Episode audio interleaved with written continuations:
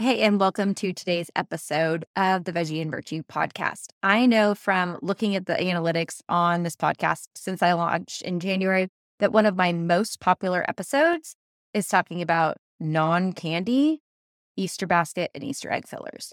And so, with that, I thought I'm just going to make an assumption that you all might also like to know some non candy options for Halloween as well.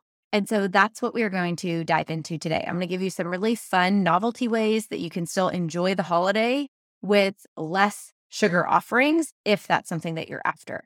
If you're looking to go allergen friendly or to just minimize the amount of added sugar that's being passed out from your house or given to your kids, this episode is going to give you tons of ideas that you can get on ordering in time for Halloween this year.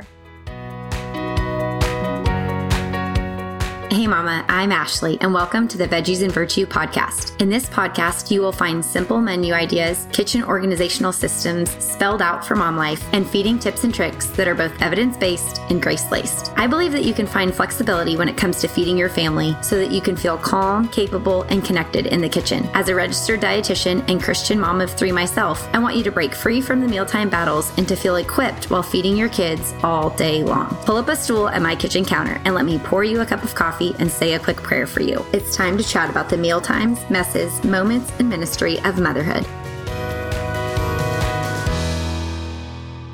If you listened to the last episode that I shared on Monday, you know that this is not me out for sugar.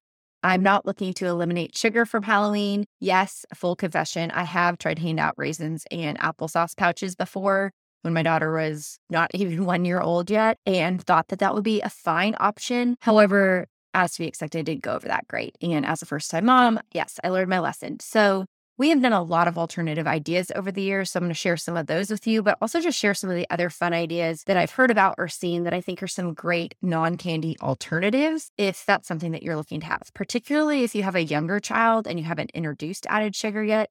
That will be the recommendations for kids two and under, which I know, especially at times like Halloween, that can be really hard to continue to reinforce. But if you have younger children and you still want to include them in the holiday, but you maybe don't want them having items with a lot of added sugar, or if it's just something that you as a family want to do, that you're offering something that's a little bit more original or a little bit different, or from most moms' perspective, a little bit more useful, then this episode is going to give you some great ideas. Last, I also want to help promote the messaging that comes with the Teal Pumpkin Project. If this isn't something that you're familiar with, I'll include a link in my show notes, but you can also Google Teal Pumpkin Project because hopefully it's something that year after year you'll continue to see more of. But doing non candy or non food items can also be a great way to support those kids who have food allergies and may have to avoid a lot of the items that are traditionally in trick or treat offering. So we're going to get into that. First, though, I want to share a funny story with you guys because I think it helps give some perspective. And this is very, very, very isolated to just my own example. So I'm by no means trying to demonstrate that this is reflective of everyone's Halloween reality. But just to show a little bit of comparison that my husband and I learned early on when we were still kind of newlyweds. I mean, I guess we'd been married a couple years, and Claire, my oldest, she would have been just under one years old. And we were in our old house, and it was a sweet little neighborhood and people would go and trick or treat about, but it was pretty open neighborhood. So people would kind of drive in and out and drive about. And there was a lot more people driving by than like say walking around. And we kind of did like block party where that was where more of like the daytime trick or treating was happening for younger kids. So, anyways, you know, it was our first real time interacting on Halloween since it was our first Halloween with a kid in this new neighborhood. And it was great. It was fun. But my husband and I were really, really excited for once Claire was asleep and we could just sit there and pass out candy to the trick or treaters. Mind you, that this was the year I tried to do the applesauce and the raisins, which, yes, I admit was not my coolest mom moment, which I'm kind of content with. As a dietitian, I don't have a lot of cool mom moments. But we also did have candy and things. And my husband and I sat there and we had all these decorations up and we sat inside our dark house just waiting for the doorbell to ring. And I kid you not, I think the entire night, it maybe the doorbell rang or you know they knocked or whatever it was that we had them do since claire was sleeping seven times. I mean there was no one showing up at our house. And here we had all this candy and you know all these packages of raisins and applesauce and no one to hand them out to. And counter that to the house that we live in right now and we live in a large neighborhood. It's technically like a city in and of itself but within our large neighborhood of several thousand people, our little one mile loop is where the entire neighborhood goes to trick or treat. So, similar to in our old neighborhood where they kind of marked off a single cut through road that had less through traffic as kind of the designated safe spot for trick or treating to happen, in this neighborhood, it's a one mile circle. And so there's no through traffic, anyways, but it gets blocked up and it's super fun. But the first year we lived here, people warned us that we were going to have no idea how many trick or treaters we got. And my husband and I, having come off of an experience where we had such few trick or treaters, thought this is going to be amazing. This is going to be so great. And it is. It truly is one of the most fun holidays of the year in our neighborhood because it's so community oriented. All the kids are out. There's a lot of safety precautions in place. Parents are everywhere. And everyone in our community is really just getting to have a great time. And it's super fun. But I kid you not now, we plan for like 500 to 1,000 kids every year. And it's crazy. And the reason I'm sharing this is a few fold because as I give you suggestions of what I think are some great non candy options, I'm going to be keeping these two ends of the spectrum in mind. Again, not saying that this is representative of everyone's Halloween reality, but I think it's important for us to think about there are varying considerations depending on where you live and how many kids you anticipate having. Because at our old house, I could have budgeted for like 10 cute little trick or treat alternatives and it would have been fine. Here, a lot of the really cute ideas that I can come up with as my dietitian mom friendly alternatives are just not feasible for that many kids. I can't hand package anything, or I should say, that many things. As we learned uh, the first maybe five years in the house with another family, we would do glow sticks and we would have, you know, Bible verses that we would hole punch and put around the glow stick. And there were like bracelets and necklaces and things like that that the kids could have. And it was a blast. But once we started getting upwards of 500, we physically could not keep up with cracking that many glow sticks and assembling that many bracelets or necklaces as quick as the trick or treaters were coming. And so, even though it was more cost effective for a large group, it ultimately was very time intensive, where that would have been something that was much more doable in our old neighborhood. And so, I want to share that because I think it's so easy for us to see what other people are doing and to compare each of our experiences on Halloween as if it's apples to apples. But the reality is, it's not each of us are having the opportunity to engage in different communities, and each of us have different priorities when it comes to Halloween. So, as a first time mom, something that was important to me is if I'm handing out these options, I want it to be something that my daughter could have.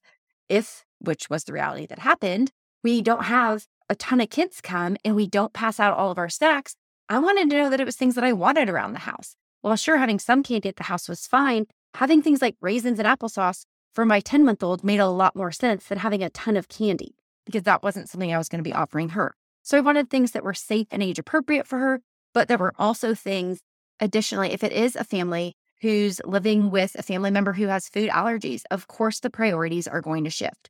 Not only on, I don't have it slated for this year. Next year, I think I should make a point to do that. So someone remind me. Next year, I'm going to have a fellow allergy mom on and we can interview her about kind of how that Halloween process goes, especially for those of you with young children who have food allergies. That would be a great episode that I would love to include in next year's Halloween lineup.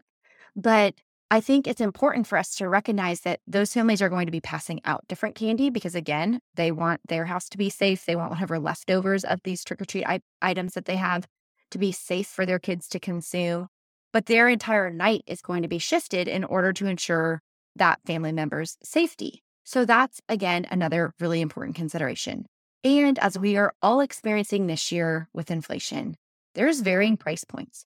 And I've mentioned it before, and I could probably mention it on every episode in some capacity. I can geek out over unit price. It's something I was raised very early on in life to understand when doing canned food drives. And my dad taught me how to get the most bang for my buck when I was trying to, you know, win the class competitions for who could collect the most canned foods. And I would, you know, translate how much can I get for a dollar of this and things like that. Anyways, I will forever hold that skill near and dear to my heart. But with that, I will find out the unit price of the different offerings that I might be handing out at Halloween. And if I'm hand- handing out 10, not only from the physical dynamic of am I putting this in a little baggie with a little bow around it, but the cost equivalent of what is it costing me per item or per child to give out these items. And that's going to be altered by how many people you anticipate having to give out Halloween items to. it's also impacted and it's a personal decision based on how much you're able or willing to budget for something like Halloween. So I share all these considerations because I want us to be really respectful of one another and of moms and of those in our community as we see how different people approach offering different things and knowing that there's a lot of different priorities that come into play when we think about some of these options. So now I'm sure you're wanting to just get to the nitty gritty of what are some of these options. First and foremost, as I allude to with the raisins and the apple sauce, I love that food manufacturers are starting to market some of the snack items as Halloween friendly because while it you know changes the packaging a little bit the product itself tends to still be the same. So things like an applesauce container or that bag of goldfish crackers or the little fruit leather from the store or a little thing of pirate booty or Made Good bars that are miniature size that could easily be added into a lunchbox or for snack but they also make it a really functional fun option to hand out as a snack item so I would look for those prepackaged snack items and see whether they're labeled for Halloween or not.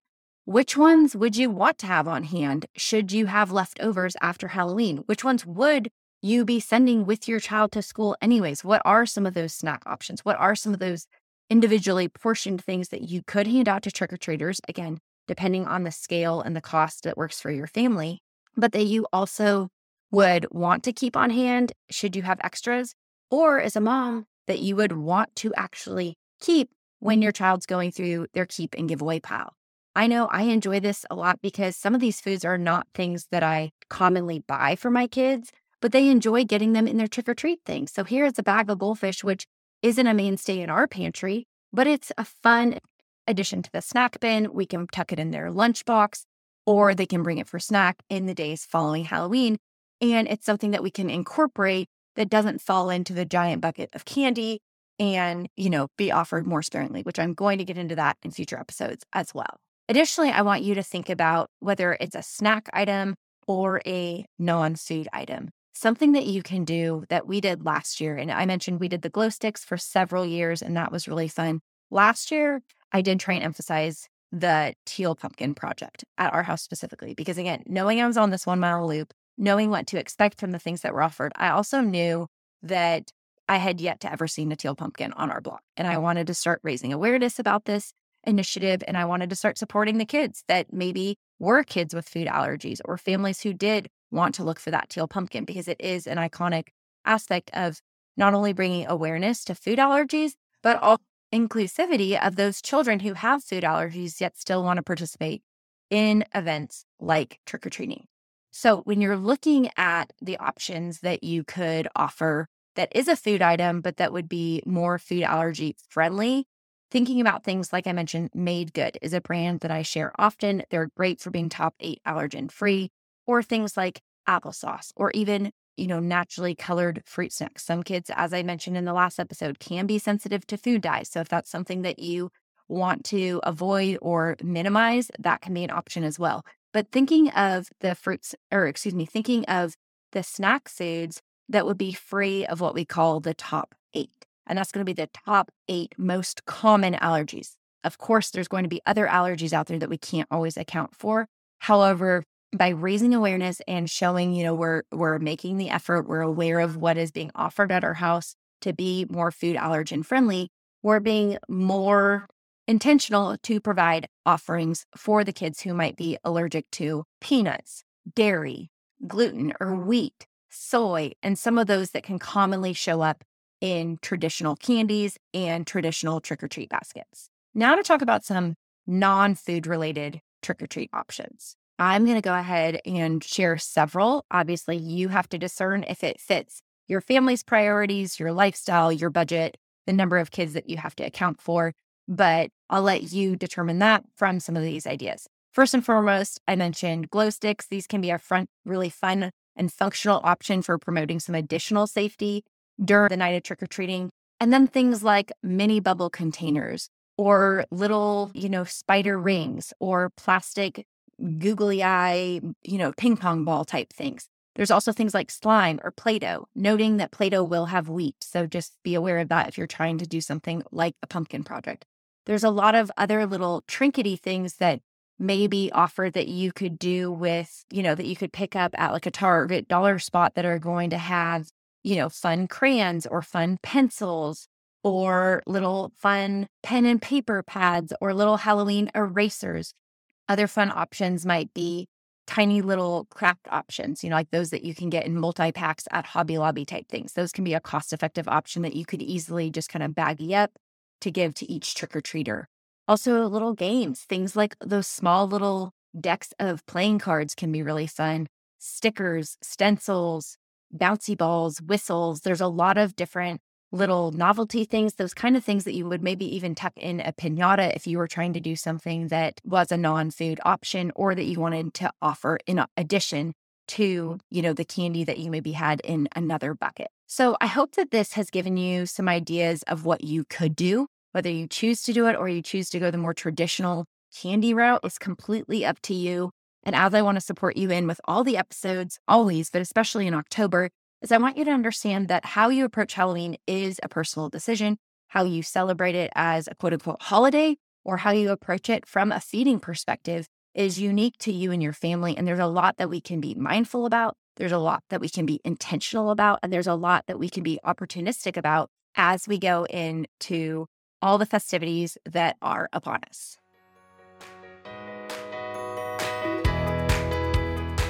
It has been a joy having you on the podcast today. And if you've enjoyed it as well, I have a quick favor to ask. Do you mind hopping over to Apple Podcasts and leaving me a written review? This will only take you a hot second, but it truly blesses me every time I get to read what one of you write over there, and it allows me to bless others through this podcast and the episodes to come. The other thing that you can do is to take a screenshot of this episode and tag me over on Instagram at Veggies and Virtue. I would love to see what action steps that you're taking from this episode and also to support your family in the journey moving forward. Until next time, thanks for coming over to chat at my kitchen counter. Remember that you will always have a seat and a snack waiting for you here.